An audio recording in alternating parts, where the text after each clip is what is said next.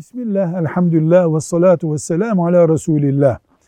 Altın borç veren, ödeyeceğin zaman döviz üzerinden ödeyeceksin, tamam mı diye altını borç veremez. Altın borç veren o altını geri alır.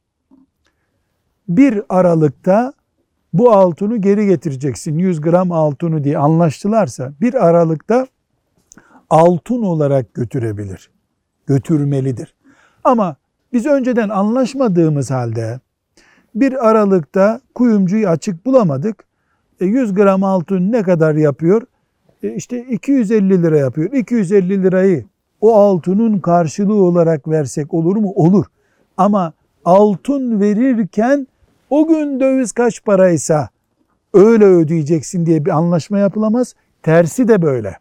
Yani döviz verip ödeyeceğin zaman 6 ay sonra altın kaç paraysa altın üzerinden ayarlama yapamayız. Verdiğimiz para cinsinin karşılığını alırız.